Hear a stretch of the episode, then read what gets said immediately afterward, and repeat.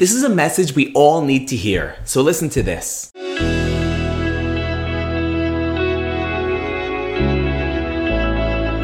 Hey everyone, and welcome back to another episode of Inspiring Hope. This is your weekly boost of uplifting Jewish inspiration. I'm Rabbi Zvi Sittner, and on behalf of the Village Shul and Aish.com, I want to thank everyone for listening. I also want to thank this week's sponsors. Today's talk is sponsored by Brad and Hillary Hennick on the occasion of their daughter's baby naming, Mazel Tov Batya, as well as by Ernie and Barb Gutstein in honor of the yahrzeit of Barbara's brother, Fred Granick, Yitzchak Ephraim Ben Gershon, Olav Shalom, may his neshama have an aliyah, as well as by Malcolm and Jody Silver in honor of Malcolm's birthday. Happy birthday, Malcolm. So, in the Far East, there's this tree called the Chinese bamboo tree. Now, when this tree's first planted, nothing happens for the first year. There's absolutely no sign of growth, not even a little hint. And the same for year two and three and four. Nothing. And then in the fifth year, something incredible happens. The tree literally just shoots up. In just six weeks, a Chinese bamboo tree can grow up to 90 feet. I mean, you can practically watch this thing grow. That's how fast. So, what took five years? Why no movement? So, the answer is that for four years, this tree was spreading incredibly deep roots all the way down so that it could sustain its growth in the future. You know, this week is Tu B'Shvat. It's the holiday that celebrates the new year for trees. Now, I don't know about you, but if I had to pick a time of year to celebrate our trees, when would I pick it? The spring, right? So why is Tu B'Shvat like smack in middle of the cold winter?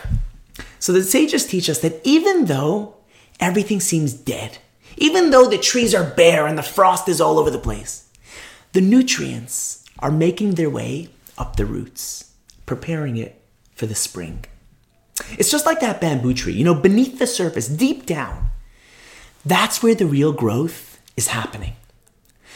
Perhaps we celebrate Tu B'Shvat now to teach us that even though things seem so lifeless, so depressed, and so hopeless, we can't give up hope or faith because it's growth during the darkest, coldest moments that allow us to flourish in the future. You know, maybe that's why Tu B'Shvat is always near Shabbos Shira, or the Shabbat of Song. It's the Shabbos that we remember the splitting of the sea and how the Jewish people literally broke out in song with musical instruments as they crossed the sea. Sounds good, right? Musical instruments in the middle of the desert. Where in the world would they get musical instruments from in the middle of the desert? So the Medrash tells us that during their intense slavery, in middle of their suffering, the women believed in their hearts that the day would come where they would once again be free and they would even be celebrating. They didn't give up hope that Hashem would save them. Instead, they kept instruments for that big day. And when that day came, boy, did they break out in song with their instruments. Could you imagine? Could you imagine while still in Egypt, while in the middle of a painful, horrific suffering, while still living with all the unknowns, they planned for celebration? This is the lesson of Tu B'Shvat, and it's a powerful lesson for life. You know, sometimes we painfully work hard and we wait for years without any signs of progress, waiting to meet our spouse, waiting for our businesses to take off, waiting for our health to get to turn around to get better. But our waiting may not be for nothing because that day can come when suddenly everything changes. How do I know? Because if Hashem can create the world, then He can create change in your world. We just have to keep our hope alive.